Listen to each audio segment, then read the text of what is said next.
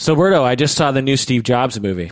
Yeah? I've seen all of them. I saw the one in 1999 called Pirates of Silicon Valley, which had Yep. Bill Gates in it.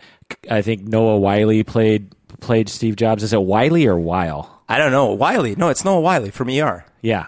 I saw the one in 2013 called Jobs, in which uh, Ashton Kutcher, Kutcher, Ashton, Ashton Kutcher. I, it's like, am I from this planet? Can I Ash- Ashton Wiley. Kutcher? And then I saw the new one called Steve Jobs just the other night, which was directed by Danny Boyle, who also directed Trainspotting, Slumdog Millionaire, Shallow Grave, Sunshine, and 28 Days Later. All amazing. Yeah. The screenplay is by Aaron Sorkin, who also wrote The Social Network, episodes of The West Wing, and the movie A Few Good Men. All amazing. In this in this new film, Jobs is portrayed by Mi- Michael Fassbender, who was also in X Men, Inglourious Basterds, Prometheus, A Dangerous Method, Haywire, and Shame, and other movies. All amazing. Yeah, all amazing movies. We grew up with Steve Jobs, didn't we? We did. I remember getting an IBM computer in my classroom in 1981, and we were hated by the rest of the school. A girl in my class, her father worked for IBM, and he donated a computer to our classroom. And everyone labeled us as the nerd class, and they hated us because of it. I remember nerding out on the computer and learning how to program in DOS and in BASIC. Oh, you don't program in DOS, I program in Yeah. BASIC on DOS. I also remember when my friend got a Commodore 64. I remember going to a birthday party at his, at his house. Chris Chris Glover, my friend Oh, Chris. yeah. I, I remember going to a birthday party at his house, and while everyone was playing games, I was programming on the Commodore 64 to run this little lame game that I was programming.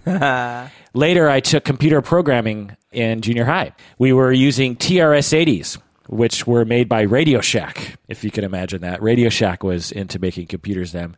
And they called them TRS 80s, and we lovingly called them Trash 80s because they sucked. But I loved it. I loved seeing what you could do with them. I even took the advanced programming class in junior high and began teaching the newer students how to program. I, w- I was like king nerd at the time.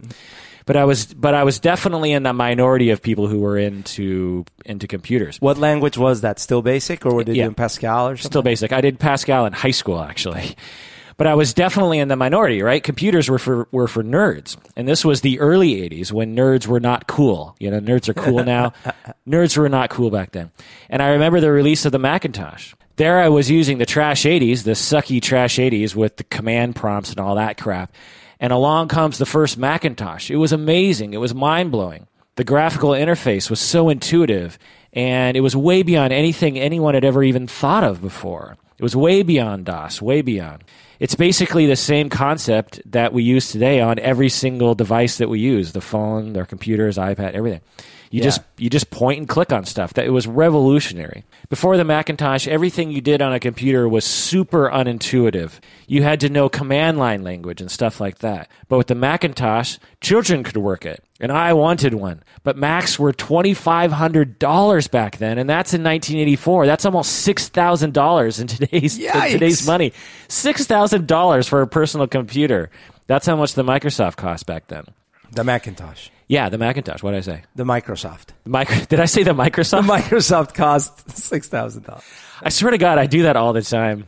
and IBM computers were almost as almost as expensive as Macs. And, but regardless of the out of reach price, I considered Apple to be the cream of the crop. Everyone wanted a Mac, and everyone knew the guy who made it.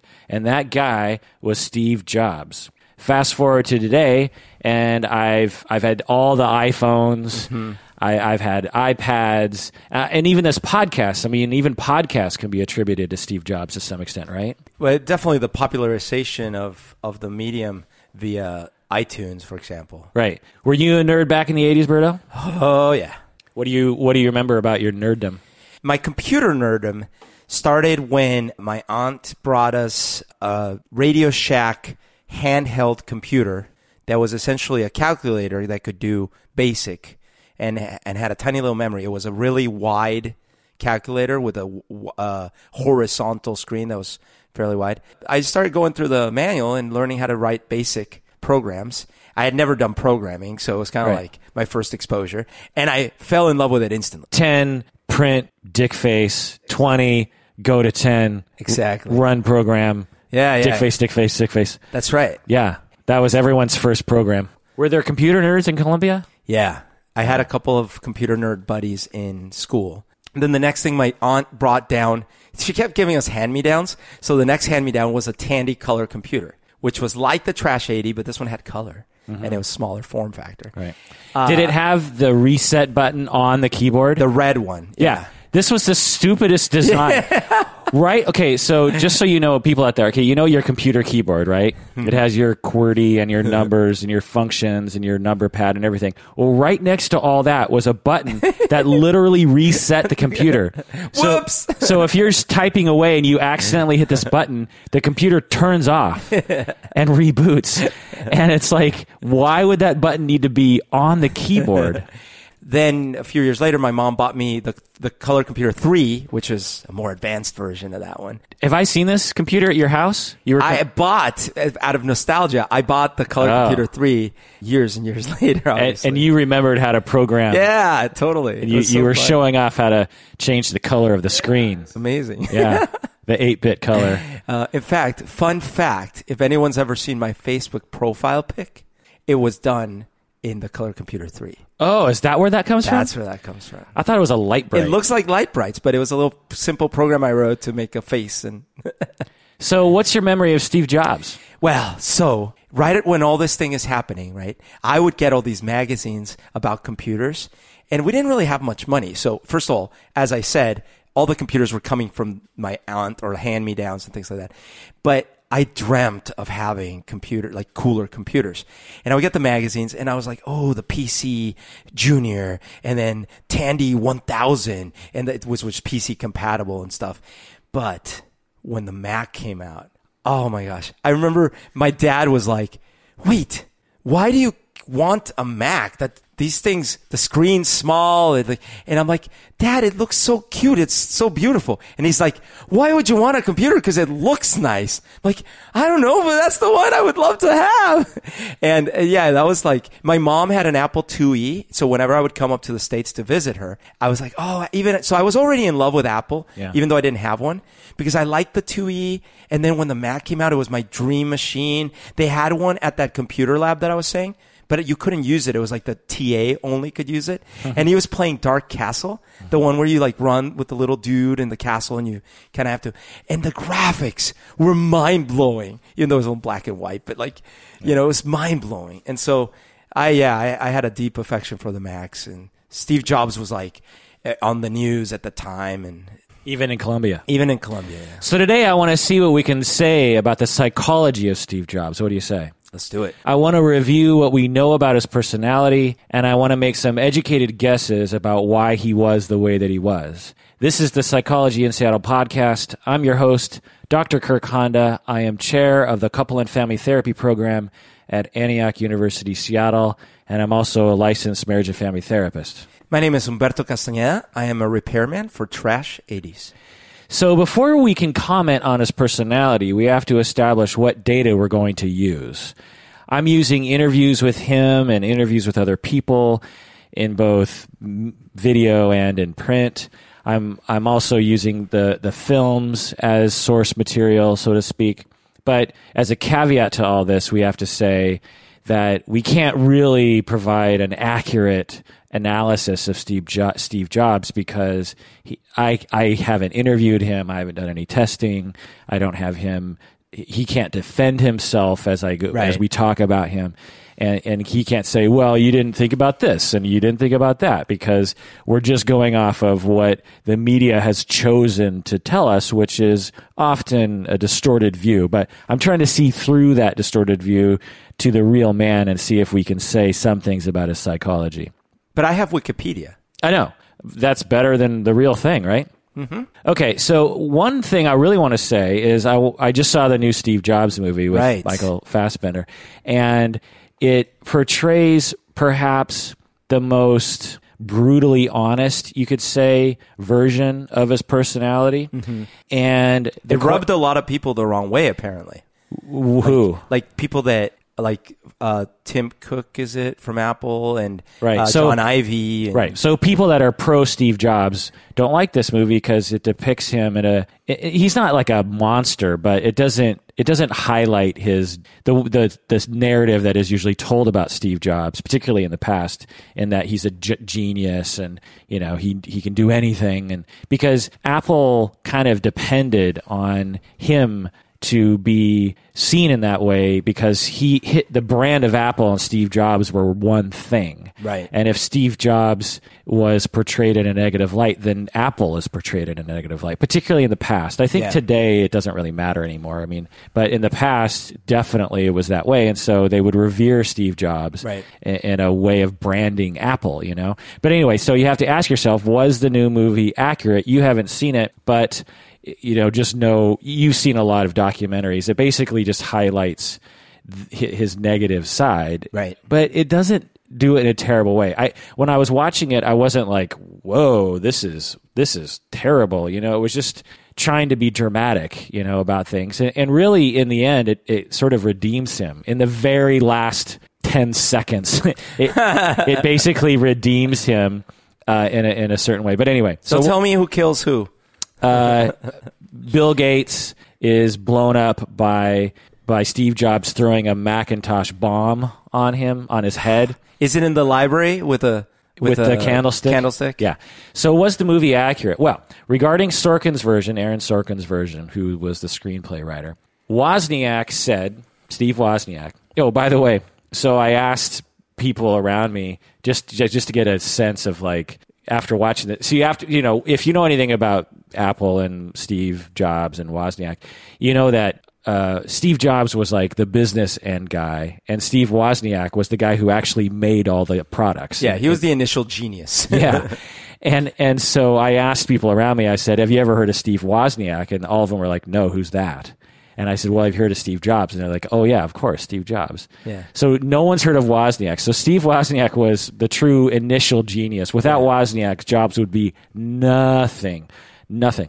So anyway, And, and, to be fair, Wozniak on his own probably wouldn't have known what to do with his technology. But he would have made computers, and he already was, and he probably he would have been a successful engineer. Oh yeah, totally. Yeah, but without without Steve Wozniak, Jobs would have just been an annoying guy, you know, an annoying hippie. But Well, anyway. You know, I wonder about that, like because he might have found other ways to do really interesting stuff. but he had a particular genius uh, Mm-hmm. who was his best friend in Steve Wozniak. Certainly a, a leg up in the world. Yeah, I mean, if if Jobs was was friend, I mean, say Wozniak wasn't around and Steve Jobs was like, oh, I want to go out there and find computer guys. Well, he would have had to smooth up to random people and work Yeah. for you know he. He got a job at Atari. Steve Jobs totally. Anyway, I'll get into Yeah. that. But anyway, so Wozniak says that this movie was by far the most accurate depiction of Steve Jobs he's ever seen, Nice. which says a lot. That says a lot. Steve Wozniak knows Steve Jobs. Yeah, he, he knew him in a way that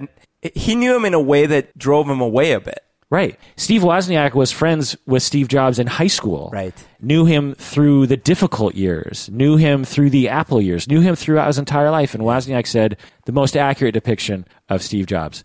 Wozniak said the film accurately portrays his negativism mm-hmm. and the way he didn't care about other people and the way Steve Jobs only cared about himself and the way he didn't seem to have much emotion Psychopath. and how controlling he was, and how he failed to listen to others, and how he didn't care about what other people thought about him, and how mean he could be to others, Yeah. and how he thought that everything he did was right. Wozniak said that Steve Jobs was driven by a thirst for power. Wozniak said the movie really conveys what Steve Jobs was really like inside and what it was like to be around him. Uh, he also said, I think Apple goes out of its way to try to enhance his reputation and safeguard the great Steve Jobs. So, you know, this is Wozniak, who was a founder of Apple, and he's, you know, saying, I think Apple tries to brand Steve Jobs in an inaccurate way. Do you think there's a little bit of bit of man? Yeah, for sure. I mean, Wozniak is coming from a biased, motivated, reasoning position, but honestly, but, well, you, we just have to read that and say, like, well, a person who's very close to him, who likes he likes Steve Jobs and has potentially reasons to pump up Steve Jobs. uh, said, "Wow, the new movie." Captures the emotional experience of what it would be like to be with with Steve Jobs. Right. You know what I mean? Walt Walt Mossberg came out against the new movie, saying it was inaccurate, though. But let's read a quote by him and, and see if we might be able to say something. He's a journalist. Yeah. Yeah. He said he knew Steve Jobs very well and that the film doesn't portray him accurately. And he provides some interesting quotes. For instance, he says, Yes, we had some shouting matches, but we also had a lot of serious, calm conversations. So, right there, it's like, okay. So, you think the movie's inaccurate, but you just said you had a lot of shouting matches? But we also had some. some calm conversation. He also says Steve Jobs wasn't perfect. He was difficult. He was unnecessarily rude and brusque at times. He lied, but he also mellowed and grew as a person. And that mellowing coincided with the best part of his career. Mr. Sorkin opts to hide all of that from his audience. The best of the real Steve Jobs begins to unfold just as Steve Jobs the film ends. So again, even someone who's trying to defend Steve Jobs and saying that the new movie is inaccurate, he says that Steve Jobs was difficult, that he was unnecessarily rude, and that he lied.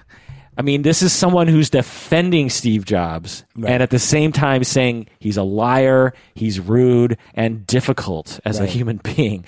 So even the defenders are saying, yeah, that was the movie's accurate, but he was nice at other times, you know, Yeah. just that kind of thing. So, so yeah. Now, if you walk out of the movie thinking, you know, that he was constantly mean to everyone at at, at every turn, then obviously, you know, that's not probably accurate. But but I think it's important to really get a sense of who Steve Jobs was emotionally, and I think the the new movie, according to what I understand, and particularly Wozniak's account, is that it provides an accurate emotional vibe of what it was like to be around Steve Jobs, particularly in the early years. Make sense? I I saw a documentary. Is it not a documentary even? It was just raw footage of Next when he had the Next company mm-hmm. of them doing product planning. It, it's like a couple hours worth of footage. It's very fascinating because you see, I think you see both sides. You know, you see him, you see people kind of like being deferential to him when they probably should be saying something, but you also see him like inspiring them, but you also see them. You see, I, there's moments where you're like, oh yeah, that seems. I could see the rudeness coming out right there, and this is. He knows he's being filmed, so I don't know. That might even be, but it's one of those like you're, when you're being filmed for long enough and you're interacting with others, you can't help but some of your reality to still come out. And it's it was fascinating. It wasn't done like as a documentary. I think it was they were filming it as part of their internal process. Oh. But then years later, like it it was released for hmm. whatever reason. But All right, so let's go into his history. I read a lot of articles and accounts online of the history of Steve Jobs, and I want to go through it because I think it's important. If we're going to analyze his personality, we have to review his history, and he has an interesting past. right, So, his biological father was a political immigrant from Syria. Did you know this? yeah, Abdul Jandali, who is still alive at the age of 84 and living in Nevada. So he was an illegal immigrant. Uh, no, he legal immigrant? He was a legal immigrant, but a political. political, meaning he had to leave his country due to pol- political instability and stuff He, like he left the Middle East to get away from the political violence I see. that was occurring. For instance, the town he's from, I think, is at you know ground zero of ISIS right now. I Got think, it. or of the Syrian. I don't know, some kind of Syrian Okay. terribleness. His his father, so Steve Jobs' biological grandfather, was a self-made millionaire, which is interesting. What? Yeah. So so Steve Jobs' father was you know the son of a millionaire. Did he bring any of that money with him?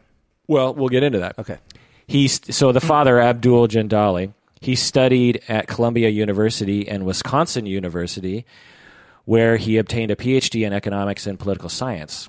Abdul Jandali later would work a number of different jobs, which I think is interesting, given the perhaps the ambition that that hi- mm-hmm. that Steve Jobs might have inherited biologically his Abdul worked as the director of an oil refinery back in Syria. The director of an oil, oil, oil refinery. He was a professor at Michigan University and Nevada University. Wow. He bought and ran a restaurant in Las Vegas. What? And at age 84, he is currently the vice chairman of the Boomtown Casino and Hotel in Reno, Nevada. Wait, stop. He's alive? Yeah. He's 84, alive, and running a casino. He's vice chairman at a casino in Reno. That's amazing. yeah. So it seems like, you know, the guy's smart, ambitious, kind of a wanderlust kind of guy. And Steve Jobs might have inherited some of that biologically from his father, right? Yeah. Well, so like, I kind of want to see his life story. yeah, it's well, he's yeah, he's an interesting guy, and they depict this in the new film in that Steve Jobs actually said that he secretly met his father because he he knew his father worked at a restaurant actually, I think nearby where Steve Jobs lived in the 80s or 90s, huh.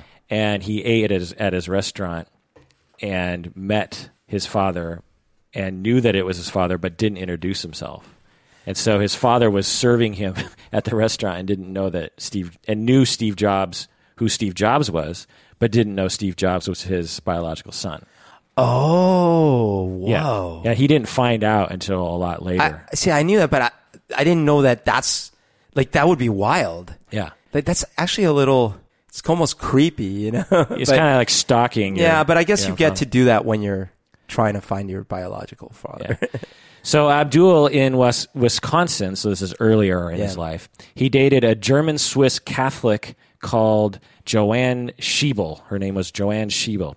She became pregnant. Abdul and Joanne became pregnant. They tried to get married, but her father refused to allow her to marry him because he was a Muslim. Joanne Schieble apparently didn't involve Abdul Jandali in the pregnancy. She was ashamed, I think. She went to San Francisco to have the baby without telling anyone, and she put the baby up for adoption. Luckily, luckily, since then, we've overcome all these biases against Muslims and other races. Totally. Joanne Schieble wanted him to be a Steve Jobs wanted him to be adopted by a Catholic, well-educated, and wealthy couple.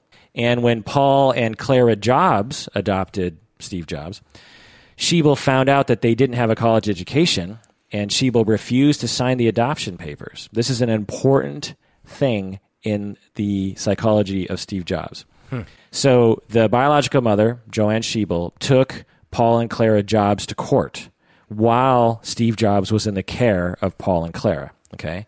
How old was he? He was, you know, zero to one. Oh, okay. So really little. Yeah. Okay. So he's an infant. And during this time, while the, the, biological mother was taking the adoptive parents to court, Steve Jobs once said about his adoptive mother this is his words. He said that his mother was too frightened to love him for the first six months of his life because she was scared they were going to take her son away from her. Oh.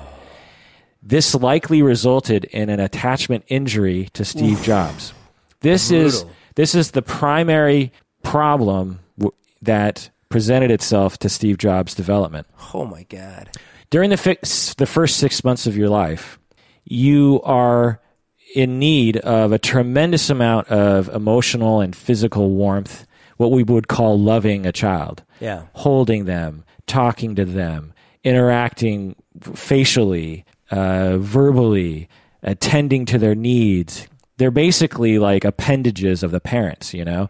The baby is always next to you and is always needing something and is and is fussy and needs to be wiped and cleaned. And babies need a tremendous mm. amount of attention because they and and they interpret the lack of that in a particular way. When they're not attended to and their distress goes up this has a detrimental effect on brain development particularly regarding attachment the limbic system emotional regulation and these kinds of things. Is this why um, in the Legend of Greystoke he kind of goes nuts and starts chopping people's heads off? Uh, you're talking about Tarzan being left in the woods. Yeah, but he was taken care of by wolves. No, by oh by, the monkeys, by, the, the gorillas, by gorillas, yeah. by apes or chimps or gorillas. I'm kind of confusing the Jungle Book where he's taken care of by wolves. You're messing all sorts of shit up. So this this event provides me as an outsider with a key data point in analyzing Steve Jobs' personality, which I'll get into later. But this is this is an important thing, and it's something that some people that a lot of people don't understand. People who understand attachment understand this very well, but people who don't understand attachment think, well, you know, three month old baby. wouldn't even remember that. yeah, he doesn't remember it. You know, as long as the baby is is healthy, who cares, right? But the brain is developing even in utero in relation to these Yeah. kinds of things. And and it you know, and as a clinician, I can tell you that a lot of times I'll be talking with someone and they'll exhibit these attachment problems and then I'll later find out that they were adopted and that they were adopted a little later than than day 1. If you're adopted day 1, then the attachment injury is actually quite minimal. There's an attachment injury that happens later once you find out that you're adopted, which Oh, which which can hurt some people, but it's not on a neurological level. It's more on a on a life story level. Like you, you mean my life story is not the way I thought it was. It- It's a difficulty in that way. But when you when you neglect a child, an infant, that actually rewires their brain literally. Do you know if it's better to tell the child sooner or later about being adopted? There's research on that, and and it's it's less of when and and more of a function of how, How. and also how the child perceives it.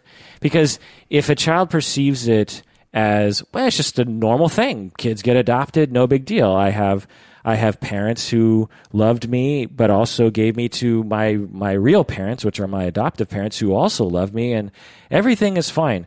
Whereas if you hide it from a child and then they find out and it's shameful and everyone's ashamed because they're trying to keep it a secret, you know, it's a much different experience for a child. I see. I was thinking more like they come home from school one day, the lights are off. When they walk in, they go, Surprise. "Surprise! You're adopted!" and everyone points and laughs. yeah.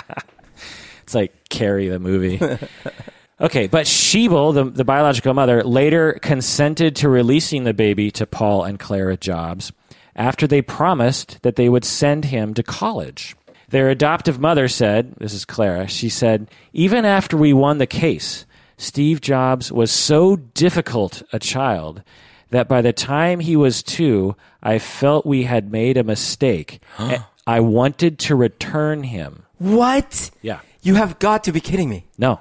So again, there was some issues regarding attachment and attunement with Steve Jobs as a child. So even after she accepted the baby Wow. Steve into her life, he was so difficult as a child that it made it difficult for them to parent him and and also furthered the attachment disruption. That's such a bizarre statement, though, because that's they're just describing a baby. Babies are difficult. But I've heard this from many, many parents. Uh-huh. The, the, the the the thing is this, and I've as a therapist, for whatever reason, I've come across a lot of adoptive families, Uh-huh.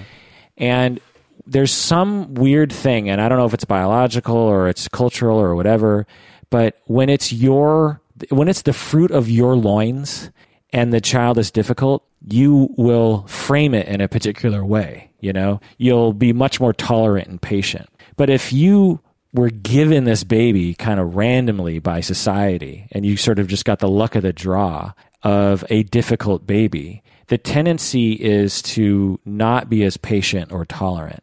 And therefore, adopted children in general, in my anecdotal experience, tend to get the short end of the stick when it comes to patience. It's unfortunate, but yeah. So, Steve Jobs once said, Knowing I was adopted may have made me feel more independent, but I have never felt abandoned. He was sure to never make it seem like his adoptive parents were deficient in any way. So, here we say that he felt independent but not abandoned. This is indicative of what we call a, a dismissive attachment style in parenting. When you raise children in a in a neglecting way, the children tend to learn to be very independent because at an early age they realize that they're basically alone and they have to figure stuff out on their own. Right. So, more evidence of s- at least some emotional neglect from his parents. Now, maybe Steve Jobs was a very difficult baby, and there are some babies who are born extremely difficult for one reason or another, and that can make parenting difficult. And it's not the parent's fault per se that it might be hard to love and be motivated to Right. care for a child that is constantly crying and Yeah. Oof. right. Whereas if you have a very easygoing baby, makes parenting very easy, you know. Mm-hmm. He also said, I've always felt special. My parents made me feel special. Mm. So here we see the beginning of the data in the direction of narcissism, in that it was taught to him, and that his parents, perhaps out of a feeling of guilt, because a lot of parental, uh, shall we say, specialness, narcissism, parenting style, a lot of that comes from when parents feel guilty for something. So it's possible that the parents felt guilty for something. Maybe they didn't pay him enough attention when he was a baby or something. But regardless, he said that they made him feel very special. And that the re- research shows when parents fill a child's head with a lot of messages of you're special, you're different, you're better than other people, that that actually can create narcissism in a in a child when they grow up to be an adult. That makes sense. Yeah. Did your parents make you feel special? uh, Because you're kind of narcissistic. no, no, no, no, no. I just that I was special, so they had no choice but to accept it and acknowledge it.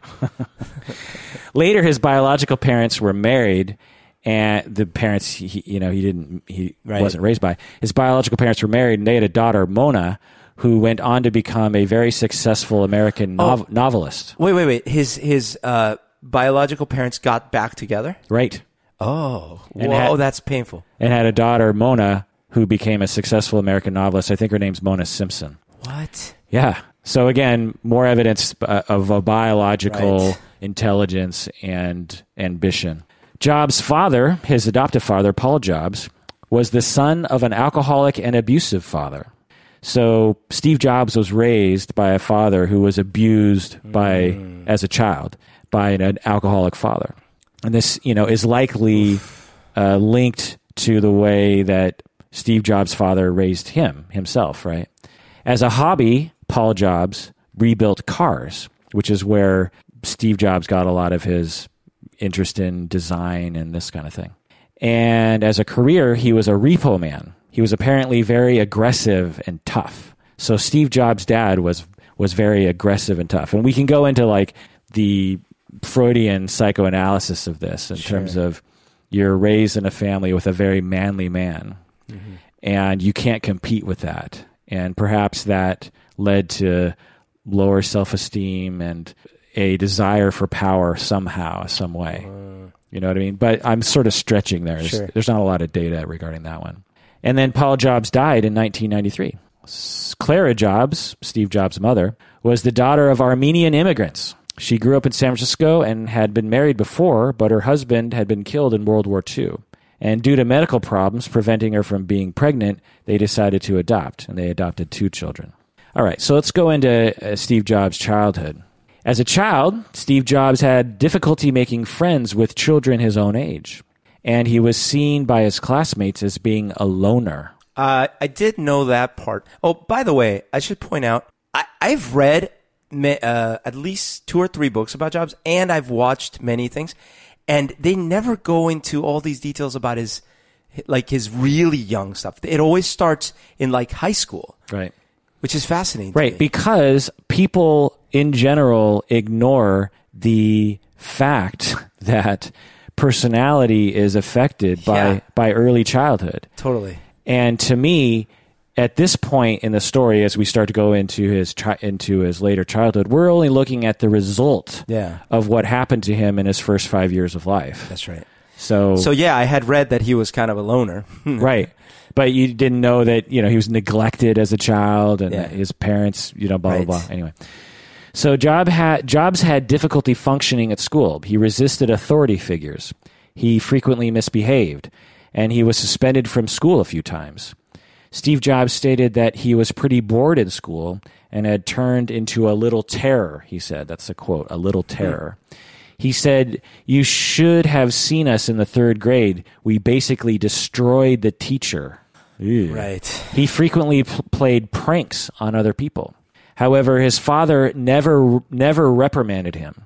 Instead, he blamed the school instead for not challenging his son. So, wow, that's a message to take with you. Right. So there you are, Steve Jobs being a terror, as Steve Jobs puts it, destroying a teacher. And then your parents come in and defend you and actually attack the school. So not only are you super special, but everything you do is right, Right. and justified and approved of by the two people you care about the most, which is your parents. Yeah. So what do you take away from that? Steve Jobs skipped the fifth grade and transferred to the sixth grade. More fuel for his narcissism, right? yep. and more social isolation. Research shows that when you skip children to another grade, although that might help their academic performance, maybe sometimes, but it actually is detrimental to them overall because they're in a group of kids who are ahead of them in terms of maturation and who might isolate him away because he's the young kid, you know, he, he's he's a reject. And so But but Doogie Howser had a good solid group of friends. One was like an architect. The other one was a news reporter gal. But then he later grew up, and didn't you see him in Harold and Kumar? Oh, you're right. He had really developed You're into right. a, quite quite a interesting guy. Quite a terror. Yeah. Again, more accounts of him being a socially awkward loner. So this is probably horrible for him. Yeah. I mean, at a time in your life when all you want to do is play with your friends and this sort of thing, he was awkward and lonely Right. and isolated. And he was often bullied, which led him to giving his parents an ultimatum. They had to let him transfer schools or he would drop out. This is like in junior high or something. And he's like, Parents, if you don't transfer me to another school, I'm going to drop out of school. And although his, you can just take a guess what they decided to do. Uh, they gave in to his demands. Yeah, but how? Oh wait. So let's see. He said, if In you order for him to transfer me, well, in order for him to out. transfer schools, you have to live. Oh, the- they moved. yeah, Wow. yeah. So even though his family was not wealthy at all, I mean, the dad was a repo man for crying out loud. They used all of their savings to buy a new home so he could attend a different school. Right. Right. So more narcissism and more social isolation and more justification for his his bullying behavior. A childhood friend said that for some reason the kids in the 8th grade didn't like Steve Jobs because they thought he was odd. In mid 1968, when Steve Jobs was 13, he was given a summer job by Bill Hewlett of Hewlett Packard, working for Hewlett Packard. He was on an assembly line making gadgets and he loved this job. Jobs was still a loner during this time in high school. But by the way, I'll I'll point out that right place, right place, right time is so important sometimes in Right. life. Because he was right there in Silicon Valley. and think about that. Like, who, who's like, ah, my summer job at Hewlett Packard, you know, Right. at, like, at that age. Right, Like, exactly. he then underwent a change during the mid 70s. He said, I got stoned for the first time. I discovered Shakespeare, Dylan Thomas. I read Moby Dick and went back as a junior in high school taking creative writing classes. So, this is something that I often see in teens that I treat, in that pot often takes away the pain of being a teen. It also gives you friends because you smoke pot in isolation with other teenagers. You need other friends to smoke pot because you need them to get it for you. It's sometimes a good idea to be together so one could be a lookout. Right. And and so pot gave him not only a medication to take away the pain, but also instant friends. His best friends at the time in high school were Steve Wozniak and his first girlfriend, artistic Chrisann Brennan. She was an artistic person, Chrisann. After high school, Steve Jobs enrolled in Reed College in Portland, Oregon. Again, even though his parents weren't wealthy, they drained their life savings to pay for the high tuition at Reed College. He was still involved romantically with Chrisann Brennan, but or Brennan, Brennan or Brennan, Yeah, you and your last names today. Brennan, I think. But their relation, Good sure. but their relationship was starting to grow distant in college. He tried to get her to move in with him, but she, but she refused. He kept his relationship with her going, even though it was not going well. I've seen this with attachment uh, injured people, in that they will have long relationships with people off and on because they have difficulty managing the emotional give and take of a relationship, but they also are desperate for closeness and dedication from someone and consistency. And so they might be in a very long term dysfunctional relationship. And I think there's some evidence of that, in that Chrisann was Steve Jobs' high school girlfriend. Right. And they were involved with each other off and on in sort of a dysfunctional way for the rest of his life. Wow. In one way. You know what I mean? Yeah. Because she ended up having a kid, but I'll get into that in a second. So in 1972, Steve Wozniak designed his, his own version of the classic video game Pong. After finishing it, Wozniak gave the board, the computer board, to Jobs, who then took it to Atari. Atari thought that Steve Jobs had built it. I don't know why they would have thought that, and gave him a job as a technician.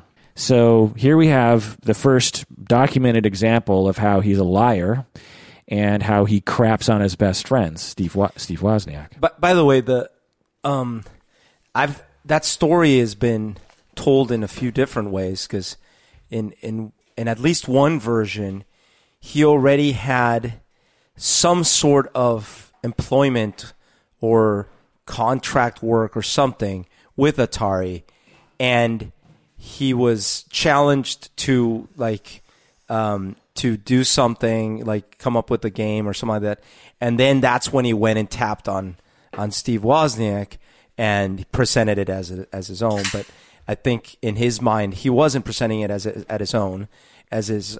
Is, it wasn't just that he was stealing the idea, but he was being smart about subcontracting. You know what I mean? Like the the self story was like, no, I'm not stealing. I'm just I'm subcontracting. You know? Yeah, a little squishy though. Yeah, of course, very squishy. It gets worse in the next story I'll tell about that. But anyway, Atari's co founder later described Steve Jobs as difficult but valuable, pointing out that he was very often the smartest guy in the room and he would let people know that he was the smartest guy in the room. This is Nolan Bush Bushnell. I don't know. I forget. It was during this time that Steve Jobs got really into Eastern religion and meditation. At Atari, they offered Steve Jobs $100 for each TTL chip that was eliminated in a particular machine. Do you know what a TTL chip is? They're integrated circuits, right? And they're trying to reduce the number of components that they need to have for the same output, right? The same. So like if you're like, oh, you know what? We can use we can optimize by using the same chip over here for two things. Now we can eliminate this one over here. Uh-huh. And that was kind of the, the basic idea. Okay.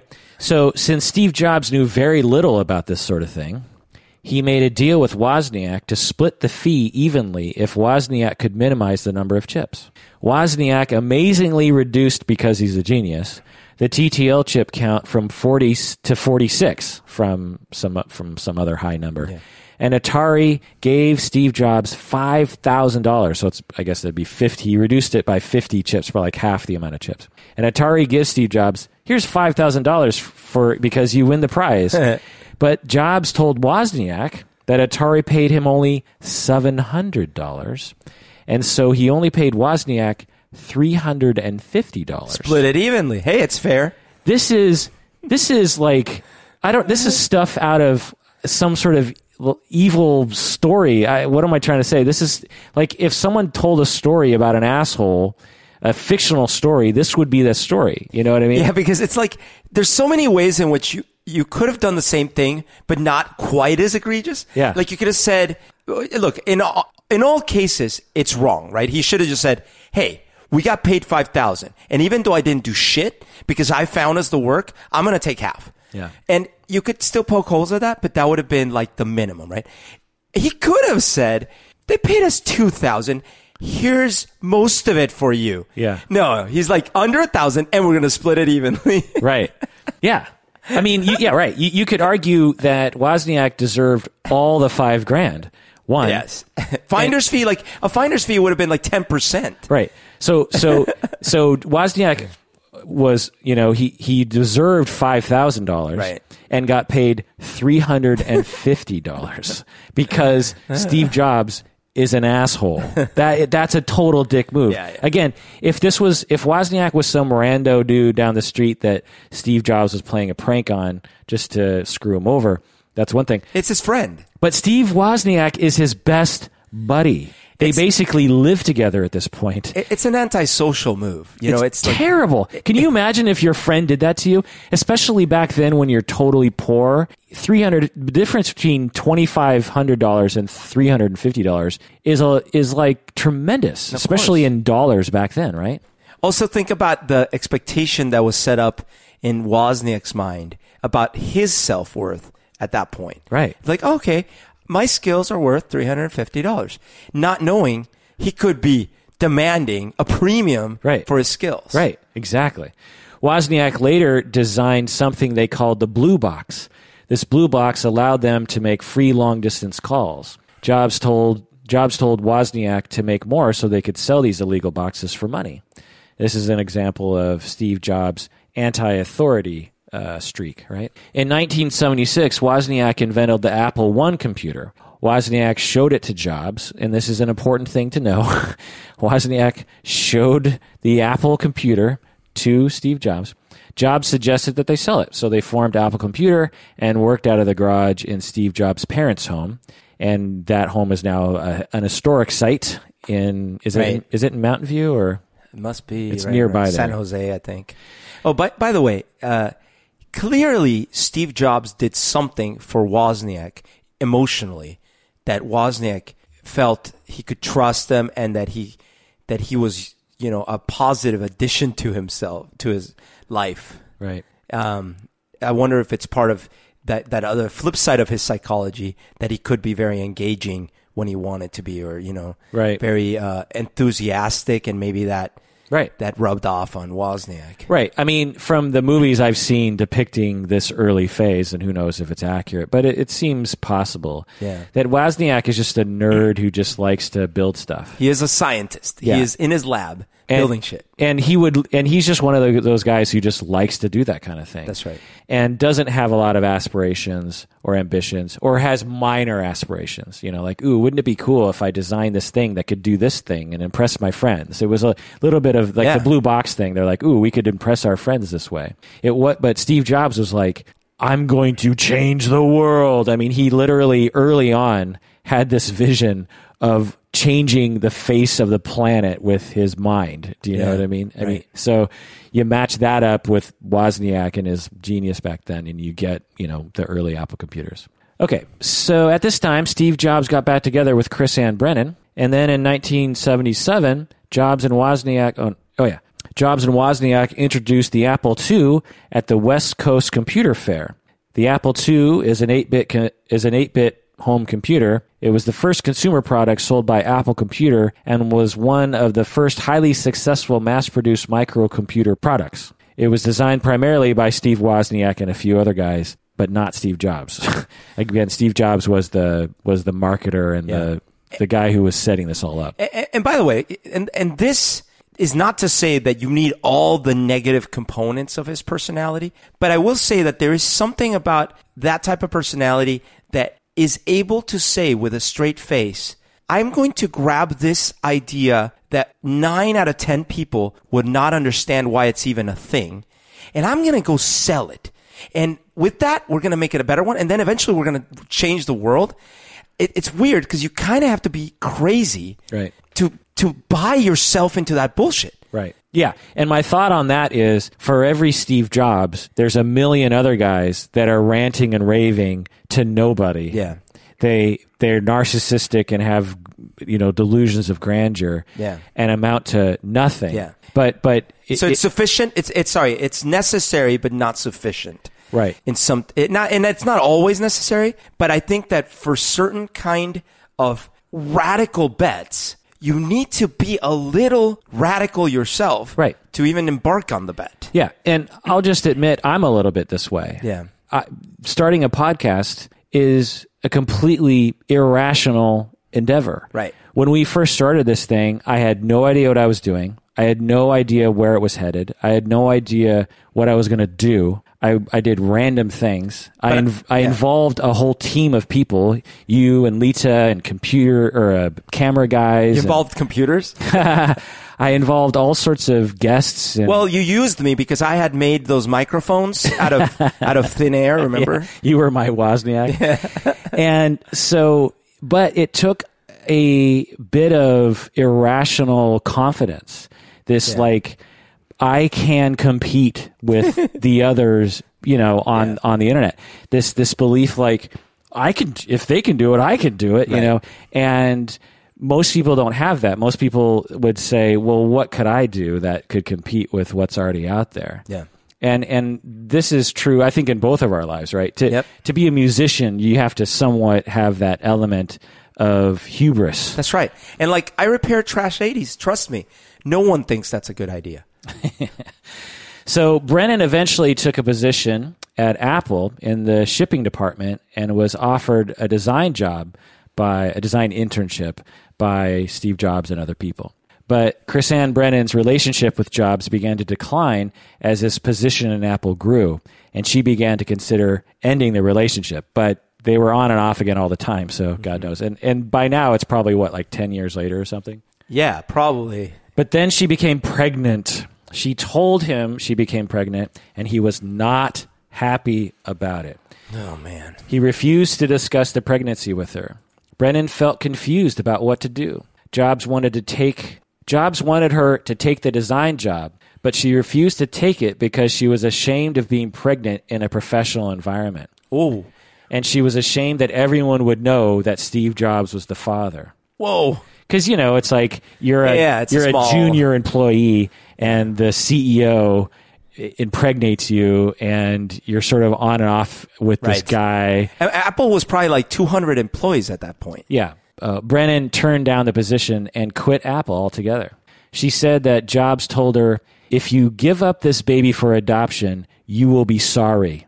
And he also said, "I am never going to help you with Wait. with this baby." Wait, wait, wait, wait, wait. That's so bizarre. It's like so contradictory, right? Like, listen, if you give this baby up for adoption, you're you're you're gonna be sorry. You're crazy if you do that. But at the same time, I'm gonna offer no assistance. Right. So That sounds very Republican. And this the issue here is that when a wound of yours is touched upon, you tend to act in strange ways. So Jobs probably was a little resentful, if not a lot resentful, of his biological parents Yeah. uh, uh, giving him up for adoption. There's some evidence of that. and and both both aspects come out to play. On the one hand, he's like, "Don't ever give someone up for adoption," right? Right, right. And on the other hand, but I definitely have no emotion in my body to care for an infant. Exactly. exactly. Because he internalized that message that you're not worth it as a baby, he then in turn made his own future baby feel worth it. feel worthless. Yeah. During her pregnancy, Steve Jobs started to tell people that she slept around and that she was and that he was infertile, which meant that he couldn't be the, the father of the child. Jesus. And they ended their their romantic relationship forever at this point. Hey, think of how how sociopathic that is. Oh, her? First of all, she's a slut. Second, I'm infertile. Right. Like that's that's uh that's a level of lying that's so egregious. You know. I know.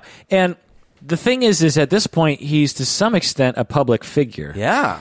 And he's got to know that this could come back around. Well, there's no internet though. but It's like it's like things only get printed when you have like that interview with Forbes or something. Oh, in time. No, he was in time. What I mean is, you know, you have to have a an interview with some publication. yeah. Otherwise, no one knows anything about you. Well, and he was in time and he said Yeah. some horrible shit. Bre- at the time, Brennan was on welfare and she was cleaning houses to earn money. She would sometimes ask Jobs for money, but he always refused. In 1978, when Steve Jobs was 23, Brennan gave birth to her baby, Lisa Brennan. So Steve Jobs was 23, which is the same age that hi- when his biological parents put him up for adoption. So just a little, little, Oh wow! yeah. And what uh, what year was this? 78. Brennan suggested the name Lisa, and Steve Jobs also liked the name Lisa. He began to publicly deny that he was the father, though. Steve Jobs named his first what Steve Jobs named one of his first computers after Lisa, but he lied and said it was a local a local integrated software architecture, which is a meaningless phrase. And he actually eventually admitted that. Do you, have you watched Silicon Valley? Yeah. It's like one of those little, you know, Gooly bits, integrated architecture, blah. blah. yeah, yeah, yeah. Steve Jobs later admitted that obviously the computer was named after my daughter. It's like Lucy in the Sky with Diamonds. Yeah. No, no, no, no. It's just a drawing my daughter made. The Lisa computer was the first personal computer to offer a graphical user interface and a machine aimed at individual business users. The Lisa sold poorly, with only 100,000 units selling. Wasn't it like four grand or something? It was like so, and that was even earlier than the Mac. That was Right. crazy. In 1982, after Jobs was forced out of the Lisa project, he joined the Macintosh project. At this point, Steve Jobs uh, provided a DNA test, and it, pro- it proved that he was Lisa's father. And he was required to give Brennan $385 a month in addition to returning the money she had received from welfare. But by the way, that also shows something about his psychology.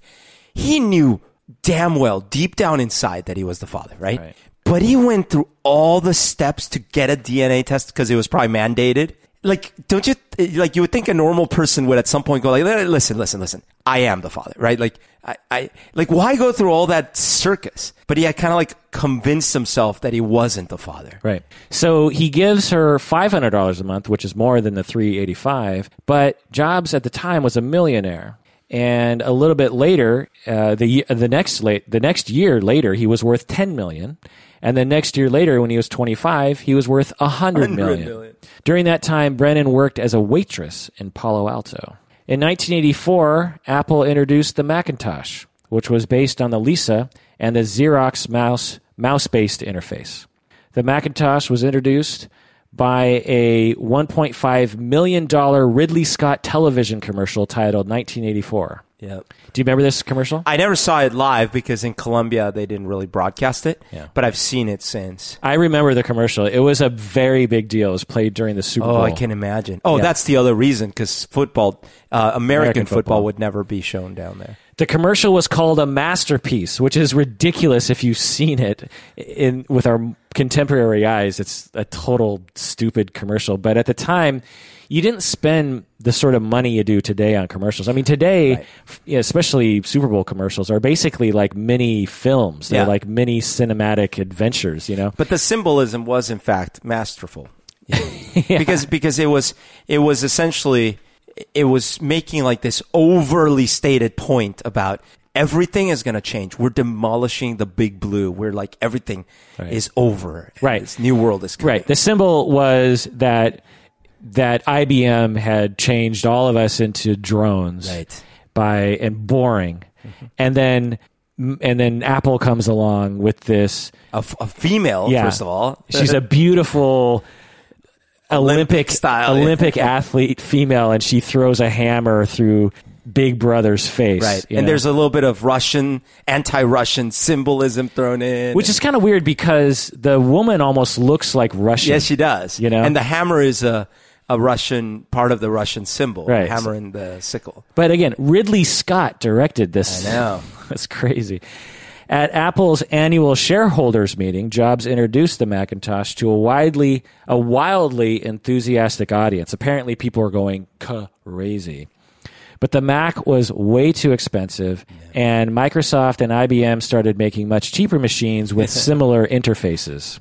In 1985, after fighting with the board of directors, the board decided to put him in charge of "quote unquote" new product development, which which effectively made Steve Jobs powerless at Apple. They were sick and tired of his bullshit, and Steve Jobs quit Apple. So then he starts his own project called Next. And some Apple employees left Apple and joined Steve Jobs in his next venture called Next. A year later, he was running out of money. And do you know the famous billionaire who decided to invest in Next? Do you know who that was? Um, I don't know. I forget. He ran for president in 19. Oh, yeah, Ross Perot. That's Yeah. right. Yeah. this is bizarre. Ross Perot. Yeah, yeah, In 1988, Steve Jobs unveiled the next computer in a lavish and exclusive event. This is depicted in the new Steve Jobs movie. There- there- there's actually, I've seen footage of Ross Perot talking about Steve Jobs in at least one of those documentaries. The next workstations were first released in 1990, and they were priced at how much do you think? Uh, ten grand. Exactly, ten thousand dollars, which is about nineteen thousand dollars in today's dollars. By the way, they looked neat. It was like black and it was Yeah. neat. Oh. Can you imagine a computer costing nineteen grand? Yes, but it's the kind of thing they, they do today, which got like custom built and it has like 16 uh, video cards and all this bullshit. That would still be expensive. Like like the Apple Lisa, the next workstation was technologically advanced, but was largely dismissed as cost prohibitive by the educational sector for which it was designed. Yeah. Tim Berners Lee invented the World Wide Web on a next computer at CERN. Did you know that? Yes. I, I, I mean, like the next, it was an awesome system, but like, yeah, like no, the, they could afford it. you know, like Right. CERN could afford it. Right. I mean, if your purpose was to design very specialized computers for a select few people, then you succeeded. Yeah. But that wasn't his his But it's like you have to know the market. Like you remember the Silicon Graphics workstations? That's where okay, so SGI was how they used to do all the 3D rendering back in like the 90s, you know. Um, a Silicon Graphics workstation cost, you know, probably 10, 15,000 dollars and it was this super dedicated beast of hardware, but they knew their market. Their market was to to make the most advanced 3D graphics at the time. Right. And it was a very niche thing, but Right. you know, you didn't have to sell that many systems. Right. It's sort of be like if you designed a Tesla, like a the brand new Tesla. Right. and you were hoping that it would sell to every American. But that's not how Tesla did it. They said, obviously, we're designing a very expensive car for a very select few people. Therefore, our price is going to have to be very high, and we're going to have to plan for production of very few, very few cars. But that's not Steve. Steve Jobs has always been about the mass market. He's never been, oh, I just want to sell a few few Right. things to a few people. But he hadn't learned. See, now, notice it took him twice, twice the same, actually three times. He made the same mistake three times before he finally kind of learned. Lisa, Macintosh, Yeah. and now next. Right. Yeah, and and then he finally must have. The third time was the charm, I think. Yeah. to not not not that the third time worked, but the third time was the the charm to learn the lesson. So Next was eventually acquired by Apple in 1997, but I'll get more into that later. I mean, why do you think it took him so long to learn that lesson? And was it a lesson he learned, or was it know. a reality of the market? I, I don't know because like in all honesty, the, the weirdest thing is like the Apple II. You would have thought, oh, oh they know the lesson because the reason the Apple II did so well is because it was it was at a great price point. It didn't try to do too many things. It did a it did what it did really well. It was simple to use. It was like I. It's bizarre actually that he didn't retain that less. In fact, um, in one of the movies and one of the books, I remember a lot, a lot about how Apple II was still very viable and making ton of money. Yeah. And the team that did the Apple IIe and the Apple, at least the IIe, if not the 2G as well, they still made a ton of money with those. Right. You know, those were selling well into, like, I remember my, like, the IIe was, my mom had a IIe and the 2G was selling into like 89. Right. I think they were still selling 2Gs. Like, those were very successful computers. Yeah, I feel like everyone had a IIe. You know, Yeah. those those were like And every school, uh, Yeah. that if they didn't have the t- Tandies, the trashes, they had Right. Apple IIes, and eventually they had Apple IIes. Well, I think it's possible that he just really wanted something, but didn't think about the reality of the situation and just figured that it would work out. You Yeah. know, like he just like, okay, I want to make the perfect computer, which is awesome, you know, and, and he kind of did, but he didn't think about the reality of production Yeah. and the reality of the marketplace. He he made it's like he thought without thinking about what people will actually spend their money on. You know what I mean? Yeah, totally. And then but by the time the iMac comes out, I think the the production was at such a place in terms of the industry that they could give him his perfect computer at a much lower price. Well, and keep in mind, remember the colorful iMacs, like the Yeah. blue uh, candy shells, right? Yeah. Those were actually not high end. Right. So somehow, either through all those lessons or whatever, he came back around to what's valuable to people isn't the best hardware in the world. Right. It's something aesthetically pleasing, which was true about Apple IIe and Mac, but also affordable. Right. And because like the the the, the iMacs, it, it was nowhere near the best hardware around. Yeah. I think part there's some evidence that as he matured, he started to actually develop some empathy, more more empathy, shall we say? Mm-hmm. I mean, he eventually he was married with children, and Yeah. they, they seemed to love him and all. So you know, I think he he eventually matured, but I think it took him a lot of humiliations Yeah. to really reflect on himself and start to listen to other people. And and in part, listen to the marketplace Right. that they just don't want to. I think in his mind, he's like, well, obviously, when they see how awesome this is, they're going to want to spend nineteen thousand dollars because it's going to be so great. Yeah. Because I love this thing, and of course, everyone else is going to love it. And you have an extra nineteen grand, or you could you have a credit card. You're going to love this thing, you know, without thinking like, well, they're not. I'm, I'm not that great. Do you know what I mean? I, I'm not that awesome. I'm not Oh, as awesome as I think I am. And, and even like, hey, listen, a Ferrari is awesome, but how many people can can buy one? Like, well, it could be argued that we could all buy a Ferrari, but we wouldn't have a house. uh, yeah, exactly. Or any food. Hey, that's a good point. We should all buy a Ferrari. just just a Ferrari. they don't even have that many Ferraris. Yeah. All right, so let's go back to 86 when Steve Jobs became a major funder of an early version of Pixar. Dude, hold on, pause. You know what we should do? What? For real. Let's get a group of us together. By and and like share. Timeshare a Ferrari. How come they don't do that more often? we should totally do it. we could get for like you know, like okay, I'll get it this Friday and you can get it Saturday. no, I'm starting a timeshare company for vehicles. like super awesome vehicles. Yeah. Huh. You buy, you sell, instead of selling a Ferrari, I sell you a week. you know, like But the timeshares, it the, w- the it- condos. You know, you're basically just talking about a car rental company. It's a rental company. I'm pretty sure. Steve Jobs, you are not, my friend. no, because while your week is, well, you have it for your week, you get to decorate it, you get to say it's yours. but it better be clean as a whistle come Sunday. Yeah. So back in 1986, Steve Jobs became a major funder of an early version of Pixar. You know, which further it's further evidence that Steve Jobs was on the cutting edge of everything, right? The first film that they made was Toy Story in 1995, which was 9 years later, with and Steve Jobs was credited as an executive producer of Toy Story. Did you know that? Yeah.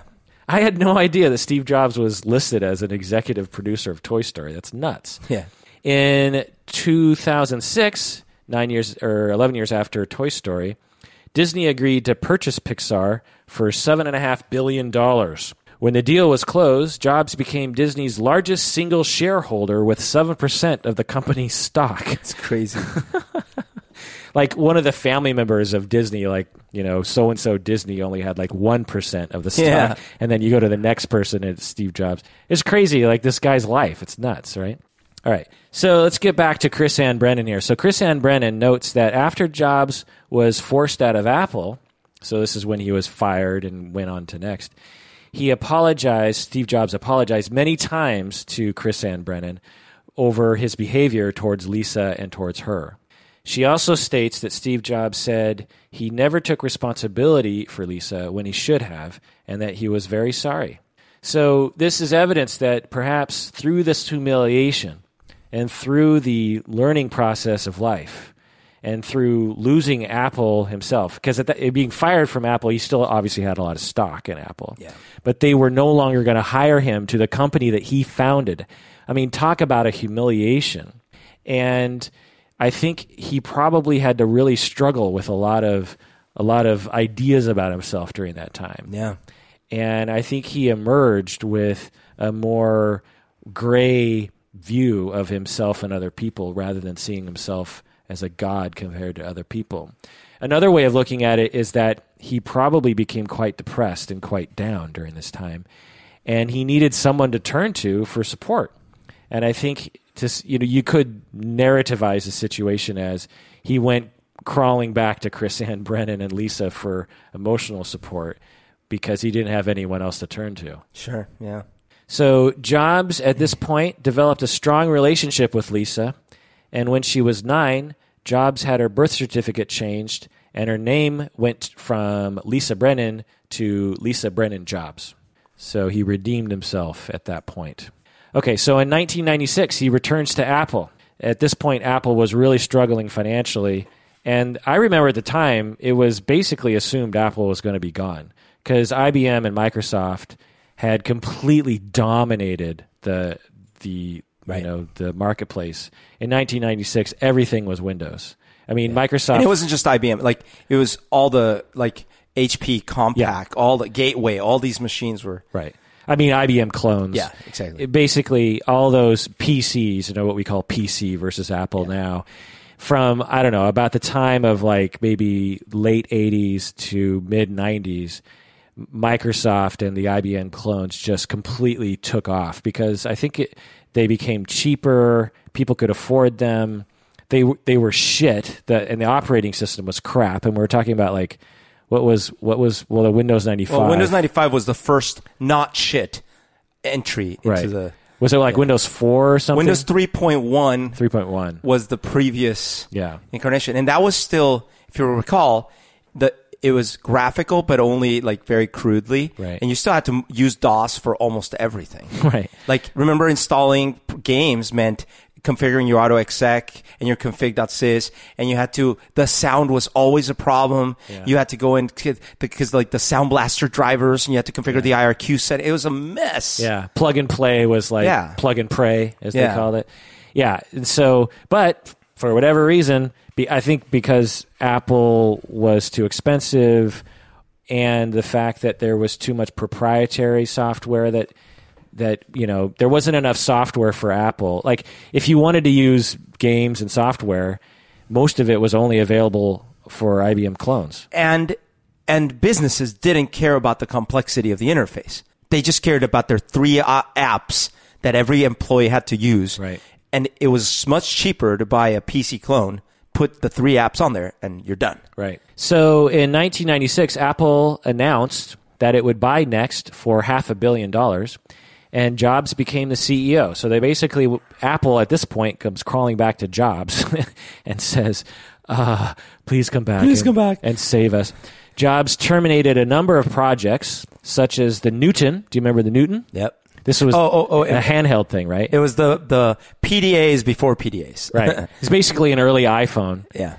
with a stylus. It was it was too early. It wasn't the, Yeah, but for whatever reason, even though it, you know these early products were basically iPhones, yeah. they just didn't come together in the way that Yeah. an iPhone Well, does. They, they were too complex. They had been designed with a desktop operating system uh, motif, you know, so it still had folders and Right. and it was it was a desktop operating system crammed into a little screen Right. with a stylus. right, You needed the stylus. right, So it, and it took, by the way, it took a confluence, perfect storm of the right hardware finally being able to be like touch only, and and honestly, them simplifying and saying, no, we don't need this, no, we don't need this, no, we don't need this, no, we don't need this. And and I think that you can attribute to Steve Jobs. There are other engineers, I'm sure, that had this idea and or were on board with Steve Steve Jobs. But this, if you can point to one thing, I think that you can say about Steve Jobs being a genius, it is this. Because as a person who grew up with a lot, all that tech, I was totally in the wrong camp. I thought you needed things to be, you know, to, to have functionality. Like when the first iPhone came out, I looked at it and laughed my ass off. Yeah. I said, this thing is never going to catch on. There's no keyboard. you, you have to use the screen as a keyboard. That that that's never going to work. There's only one button. That's never going to. You need more buttons, man. It, that's never going to work because you know, in my mind, you need a you need a keyboard. And I actually, I thought surely the the next version of iPhone is going to have a flip out keyboard because there's no way. And but Steve Jobs, in a number of different you know times in his career, you know, like the Macintosh, he's like, no, we're not going to have people putting in their own PCI cards. Yeah. it's you're you're going to live with the way we built it. You have a you have a MacBook right in front of you right now. There's no configuring. You can't configure it. And Steve Jobs is like, no. When you make some, you when you make a piece of art, you don't give people the opportunity to change it. Yeah. You you make something that's so good that they don't even know they want it until you give it to them, and you don't want them messing with your stuff. Right. But the way computers were up until very recently was you need options. You need your own video card and your own hard drives and your own blah blah blah. And Steve Jobs was always against that. But by the way, the uh, options, because you know the iPhone, it's got a lot of configuring options. Like you can set your background, you can set your ringtone, but they're aesthetic, aesthetically trivial options. Right. What what it isn't is the kind of stuff you you used you were used to on a PC. I'm gonna go find the best video card, swap this one out. Ooh, what RAM should I get? Should I up like what? Right. you know? Right. But that was the state of. In fact, it still is. Right. When you build a PC, you make all those decisions. Right. And this is why Facebook beat MySpace. MySpace, you could do anything Yeah. on. You could Full change HTML. You could change everything on MySpace. And what that ended up resulting in was everyone's MySpace page looked like shit. It was a mess.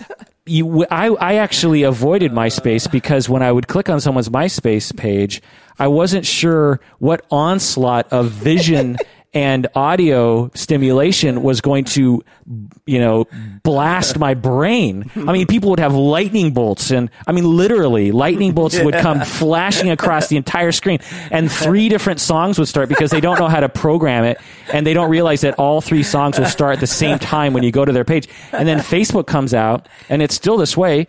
You can't do shit to that. You can't do anything to it. just- the background is white and that's it. they just decided to focus on the on the connection part. You know, Right. Like it's funny because like I honestly do think um, it'd be neat to have a MySpace type thing, not for social circles and stuff, but it's more like you know how LinkedIn you can create your resume and stuff like that. I, I do think it'd be neat if I had a, a site where it is my my own um, what do you call your shrine? It's my shrine. And I don't expect a lot of visitors because they're not going to put up with all my shit. But you know what? I get to stare at it. but that's not a social network. No. So he also cut projects such as CyberDog. Do you remember CyberDog What? or OpenDoc? Yeah, I do. I know what open. But y What's OpenDoc? it was basically a, a, a format to because like they were trying to compete with Word? uh, with Word and all that stuff. I see. Unless I'm mistaken, but I think that's what it was. With the purchase of the next computer by Apple, much of the company's technology found its way into Apple products. Most notably, NeXTSTEP, which was developed by Next, the people, the engineers that did Next, was uh, evolved into Mac OS X, Yeah. which is interesting. Under Jobs' guidance, the company increased sales significantly with the introduction of the iMac and other new products such as the iPod, iTunes, iPhone, and the iPad. And, and, what's interesting is uh, they had this is something that of course happens to almost every great big company. You know, they, they Mac or Apple had a line of computers. It, it had developed various different form factors and things and stuff. And one of the things he did, again to his credit, like you're saying, is that nope, we're gonna have one like one portable thing, one desktop thing, one high end desktop thing. Like you know, I think in the movie, one of those movies, he's like, we're gonna have five products. That's it. Right. You know. Right. Which is not like the way any other company operates. You know, Doritos has 50 different flavors. That's right. Yeah. So, but at the time when iMac came out, it sold for $1,300. He finally got a price point that was affordable. Yeah. And and without fully sacrificing cuz you know, Macs have always been known and thought of as more expensive than Right. PCs. They still are. Totally. But it was the perfect kind of balance so that people still felt they were play- the premium they were paying was worth it because of the style, the design. Yeah. I mean, at the time, the PC market was such that you bought everything from different people. you, you, I, I was in this market at the time. You, you bought your your tower, and then you bought your board. you bought your Intel processor, your AMD, and you bought your your your hard drives from someone else, and your your video cards, and your speakers were from a different outfit. Your your and so the computer ended up looking like shit, you know, with these cords everywhere, and your speakers, and your your external this, and your By the your- way, it's still like that. basically. I mean, you're looking at my computer. Yeah. It's, it's basically like that. I But- built my last computer, my, my last PC. Yeah, but the iMac comes out and it's one unit. The speakers are in it. The CD-ROM is in it. The it only accepts USB plugins, which was totally revolutionary at the time. I mean, I still have a you know a Intel board here that has the ability to have those old style printers plugged into it. Right. You know what I mean? Right, and it had no disk drive. Yeah. Oh, it didn't. No disk drive. Oh no, no, floppy no disk. floppy disk drive. right, no floppy disk. Because still, all the PCs were coming out with the three and a, qu- and a half Right, right. Uh, uh, inch disk drive. Right. So then, in twenty in two thousand three, Jobs was diagnosed with pancreatic cancer. Despite his diagnosis, Jobs resisted his doctor's recommendation for medical intervention for nine months. Instead, he relied on pseudoscience and natural healing. The chief doctor at Memorial Sloan Kettering Cancer Center said, Jobs' faith in alternative medicine likely cost him his life. And and, and panc- pancreatic cancer, by the way, as as as we hopefully know, is From Patrick Swayze. is is almost always lethal, anyways. Like it's really bad to begin with. But he had the only kind of this is the doctor saying he had the only kind of pancreatic cancer that is treatable and curable. Yeah, he so essentially tragic. the doctor said he essentially committed suicide. According to Jobs' biographer, quote, for 9 months he refused to undergo surgery for his pancreatic cancer, a decision he later regretted as his health declined. He tried a vegan diet, acupuncture, herbal remedies, and other treatments he found online, and even consulted a psychic. He was also influenced by a doctor who ran a clinic that advised juice fasts, bowel cleansings, and other unproven approaches before finally having surgery in July of 2004. In 2008, Bloomberg mistakenly, the, the publication Bloomberg, mistakenly published a long obituary for Steve Jobs. Do you remember this? No, Oh, really? It was famous. Yeah. So before Steve Jobs dies, Mm-hmm. They Bloomberg publishes his obituary Oh, with the dates not in there. You know what I mean? It's, it's like who accidentally. holy shit. I mean, Steve Jobs. Like, yeah, get with it, people. Uh, he died in 2011. So he he survived for eight years with pancreatic cancer. which is amazing. Yeah, and he died from complications from his cancer.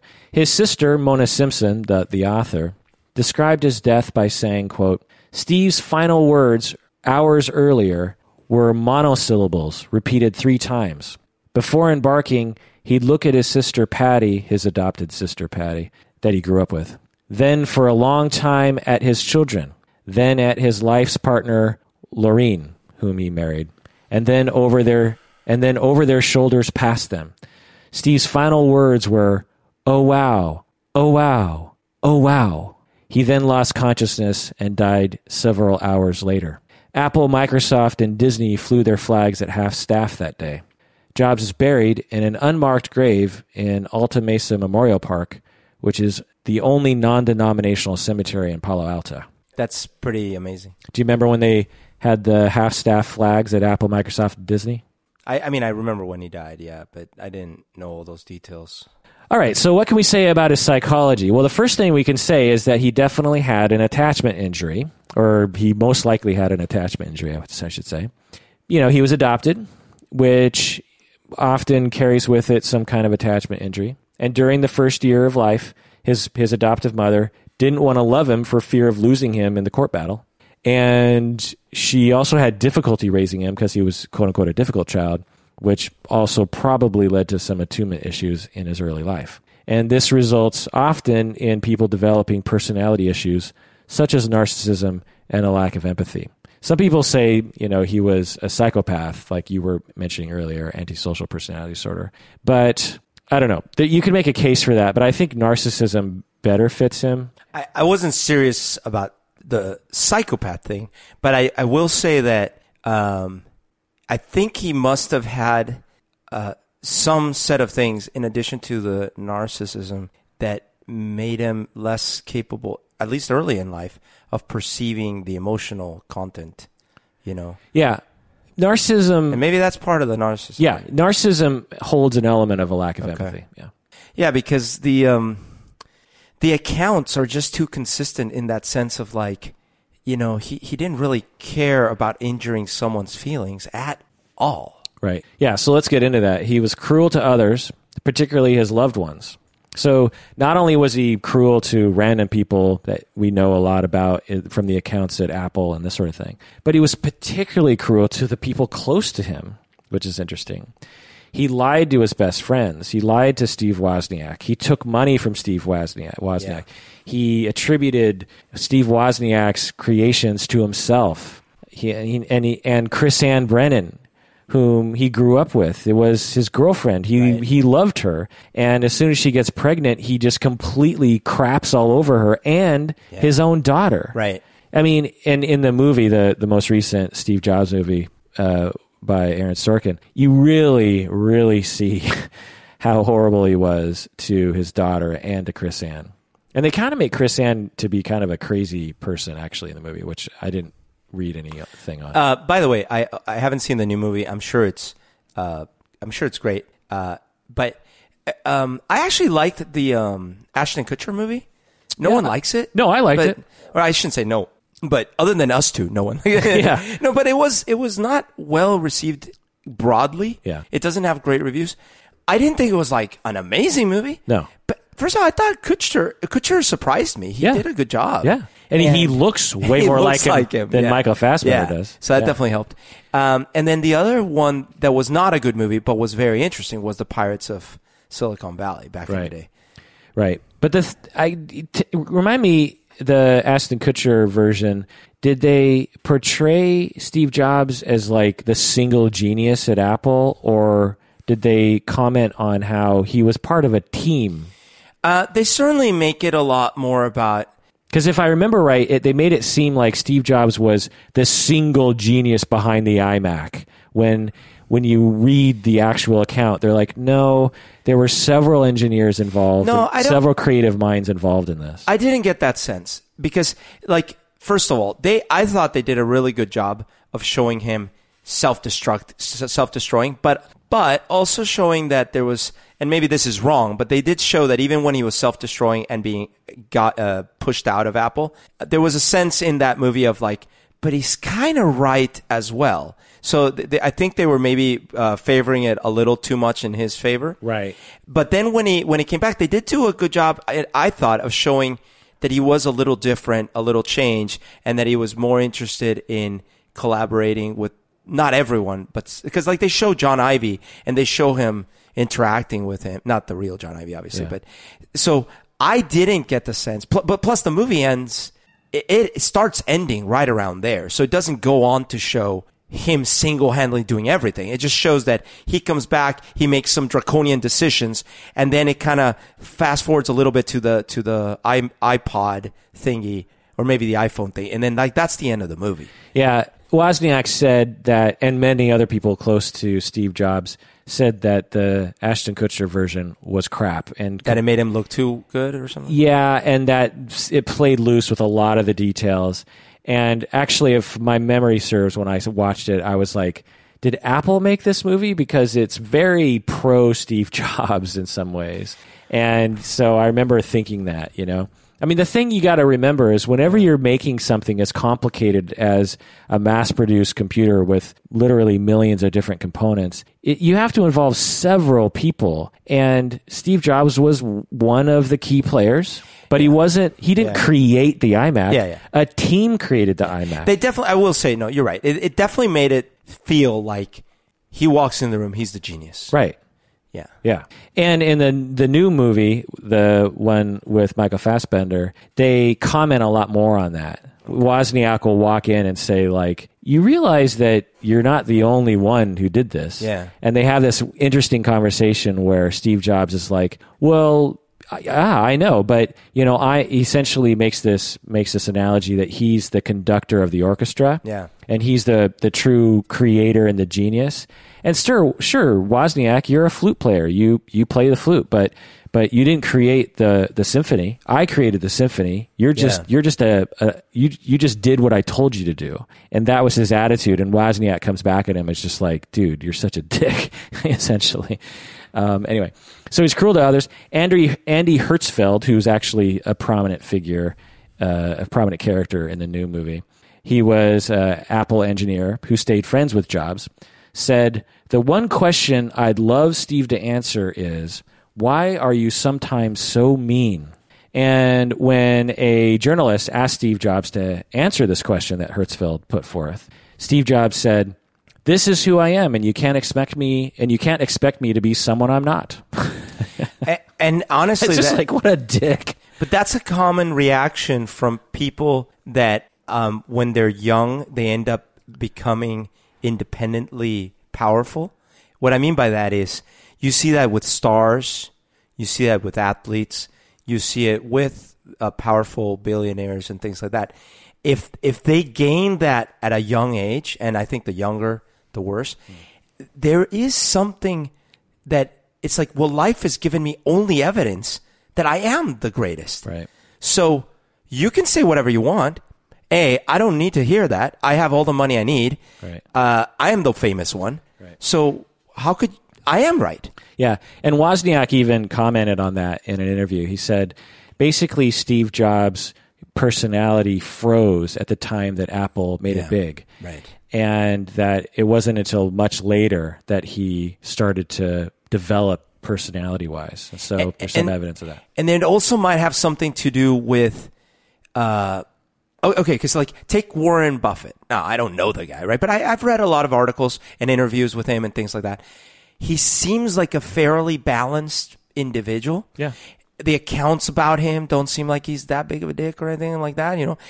But he's a billionaire, right? And he's had successes in life for a long time, right? But there is something interesting. Like his path in life has not been as public. I know now he's famous and stuff like that, right? But he didn't invent the Mac or he didn't do this and that. And I wonder if there's a little bit of the the spotlight, how much that has an effect. Right. You know, like when you have, when you're Justin Bieber, Right. I Or was you're anyone, say yeah. Bieber. Yeah. I mean, yeah, Jesus, Bieber for crying out loud. Like, have, you've seen him being a dick on stage lately, right?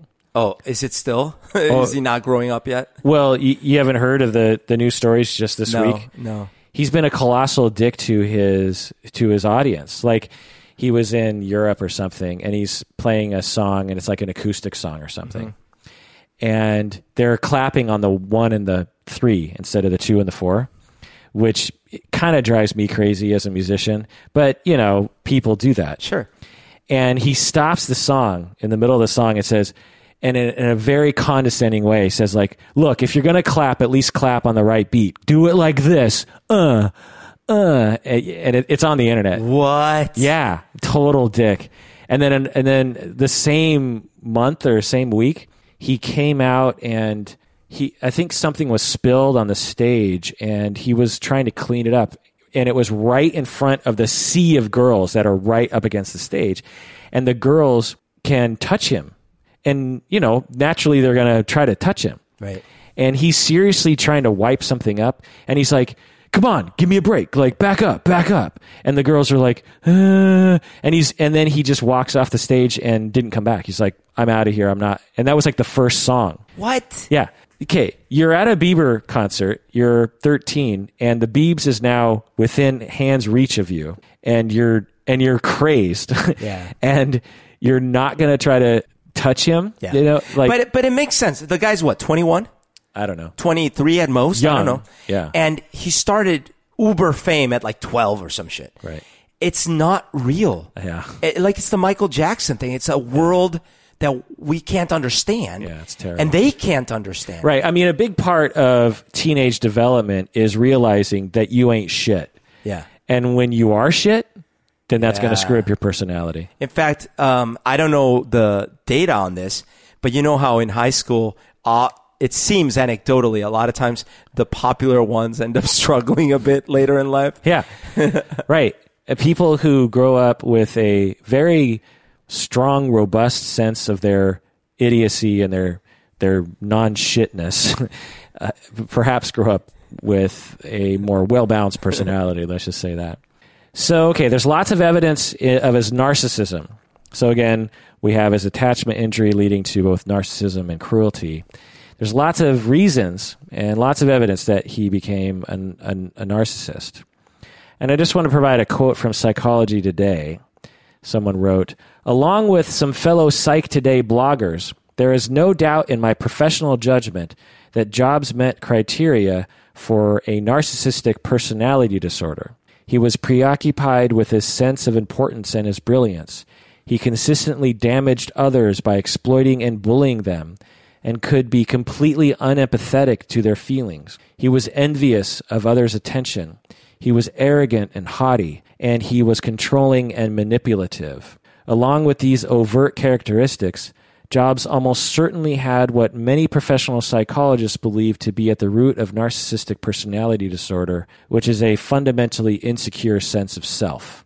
So I agree with this, but again, we can't diagnose Steve Jobs because we don't have access to him as a patient. And if we did, we couldn't talk about it That's without true. his, without his consent.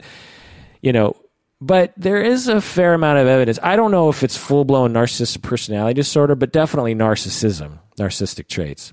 So, for instance, again, to review, his parents treated him as special. They defended him against the school. They paid for everything. He even said that they treated him like a special person. And they, they paid for everything as you know, even though they weren't wealthy. He skipped a grade. He was rejected by his peers.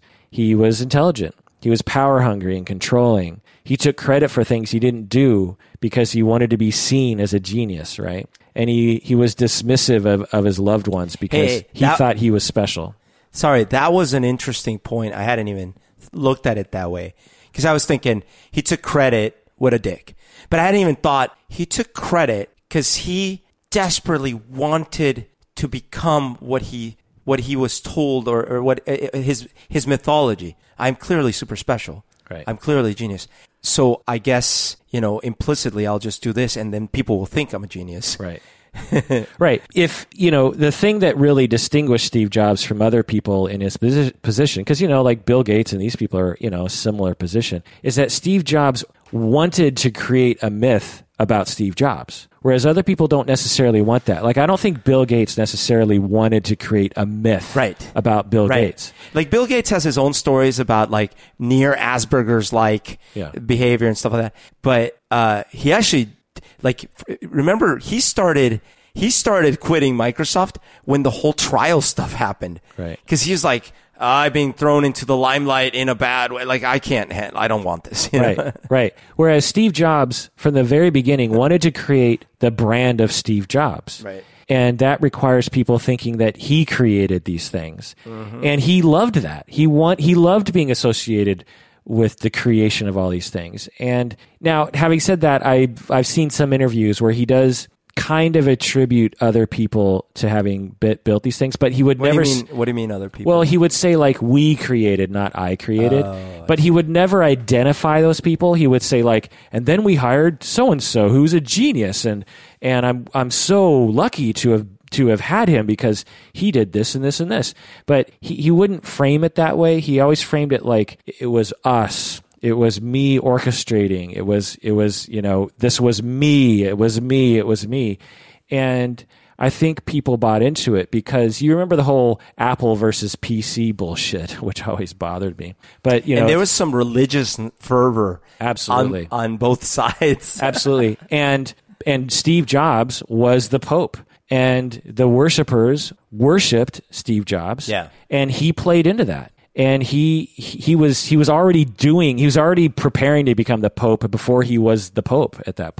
And so you know it, it's just further evidence of it of his narcissism again fueled by a shaky self esteem and also extreme attachment insecurity based on his early childhood related to his mother neglecting him emotionally. unbelievable. Like the the fact that you could draw lines, um, you know, because there, there's so many times in life where things don't have a clear explanation, you know. Uh, and so imagine if you had found out in your research that, you know, he wasn't adopted. He's he was born from the same parents. They were happily married. Uh, they his reports from his childhood were all positive, and one day he became a dick. right. Yeah. There's a long theme. yeah. Me- much data, and I and the data I have is only what I could find briefly on the internet. Think about if you were actually you know there and knew him. Yeah. There's probably tons of data showing that he was you know narcissistic from the beginning and low self esteemed from the beginning. I feel like there are two aspects of what I I have heard and kind of have now known about him that I think were helpful to him One was the thing I was saying earlier, which is a little bit of the crazy, I could do anything. And then the other one was his ability to cut through bullshit and say, you know what, just do that one thing. Right. So you could make the argument that because he was narcissistic and because he didn't have as much empathy as other people, that he could cut through the bullshit of administration essentially and to make people do things without caring about their feelings, right? It's like, look, we have a deadline. We have to release this thing. I don't care about your feelings. Fuck you. You're going to do this or you're going to be fired. Ah, I see. I, I let me let me modify a little because I was actually talking. I'm not sure that, that part of it was good, but could but be a could pro. Could be a pro. I was thinking more of a subtle version of that, which is the a subtler, subtler version of that, which was the when he came back, for example, and said, "We're going to cut this product, this product, this product, this product. Right. We're only going to do these five. things." Now, granted, those still take a little bit of lack of empathy, right? Because Right. or quite a bit, because you're like, Yeah. yeah, we might even have to let some people go. Or at least they're not going to get to keep working on their project. Yeah. And I don't care how long they've worked on their project. I've seen this before, actually. When you have a leader that has empathy, that actually can work against you when cuts need to be made. Yeah. Because when you cut things, you're firing people and you're ruining their lives. Yep. You you literally are taking jobs away f and money away from these people. They might lose their house, their marriages might fall apart. These are very real decisions. And if you have empathy, you might go, I can't. uh, Well, you might start, you know, storing the situation in your mind so you don't have to cut that group. That's and right. I've seen this firsthand Yeah. in leaders I've been associated with. Yeah. And so when you when you when you need to make those tough choices, sometimes you want someone that doesn't have any empathy. Yeah. All right, what's the final word, Berto? Is is Steve Jobs an asshole or a genius?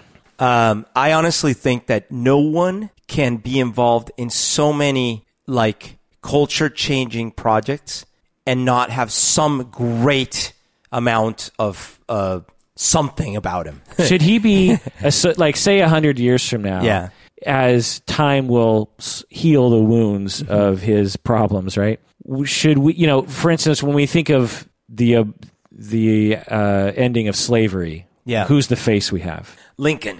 Right. But there were hundreds of people involved in that movement. And he came late to the party. Right. and he had some issues Yeah. with racism itself and this Yeah. kind of when a hundred years from now we look back on the emergence of personal computers and technology and the internet and all that stuff, should Steve Jobs' face be the face that people remember? Well, in the historical zoological simulation that will be in a hundred years human life, uh, yeah, I mean, yes, I, I think.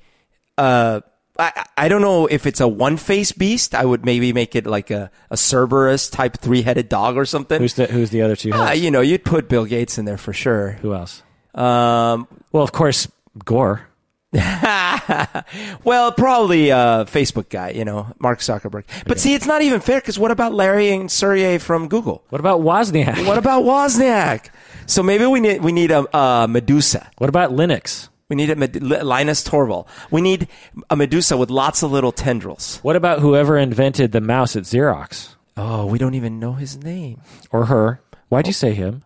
Because sexist. It was sexist. You're right. oh, and what about uh, Tim Berners Lee? Right. Yeah. So okay. So here's the bottom line. You you've just pointed out several holes with that idea that w- that should be that face, right? But it will be his face. It, I absolutely believe in a hundred years when they look back Yeah. at our generation, Yeah. Steve Jobs will be the That'll be the most. face? He, it will be. He'll be the only one anyone remembers from our generation. I I, I don't know. You like like Albert Einstein, for instance. When Elon you, Musk. When you no, I doubt it. Uh, when when we think about you know science and the atomic bomb, we think of Albert Einstein. But again, there were there were hundreds of figures involved in that whole thing. But but, but we only remember uh, him. But When that's we- a, that's a little that's a little different in that Einstein literally. I mean, he had a in 1905 he had five universe changing papers or whatever. It's Yeah. like I I mean, Steve Jobs. But that's your that's your 2015 eyes looking back. If we lived in 19 Well, but isn't that the fair way to do it? yeah but if we lived in 1930 Yeah. my guess is is we'd absolutely go absolutely einstein But there's all these others. but there's all these Yeah. others But- there's but isn't it- there's isn't it- nuremberg yeah. nuremberg no what's his name no not nuremberg heisenberg Heisenberg. heisenberg and um god damn it Well, so there's there's Neil, Niels Bohr.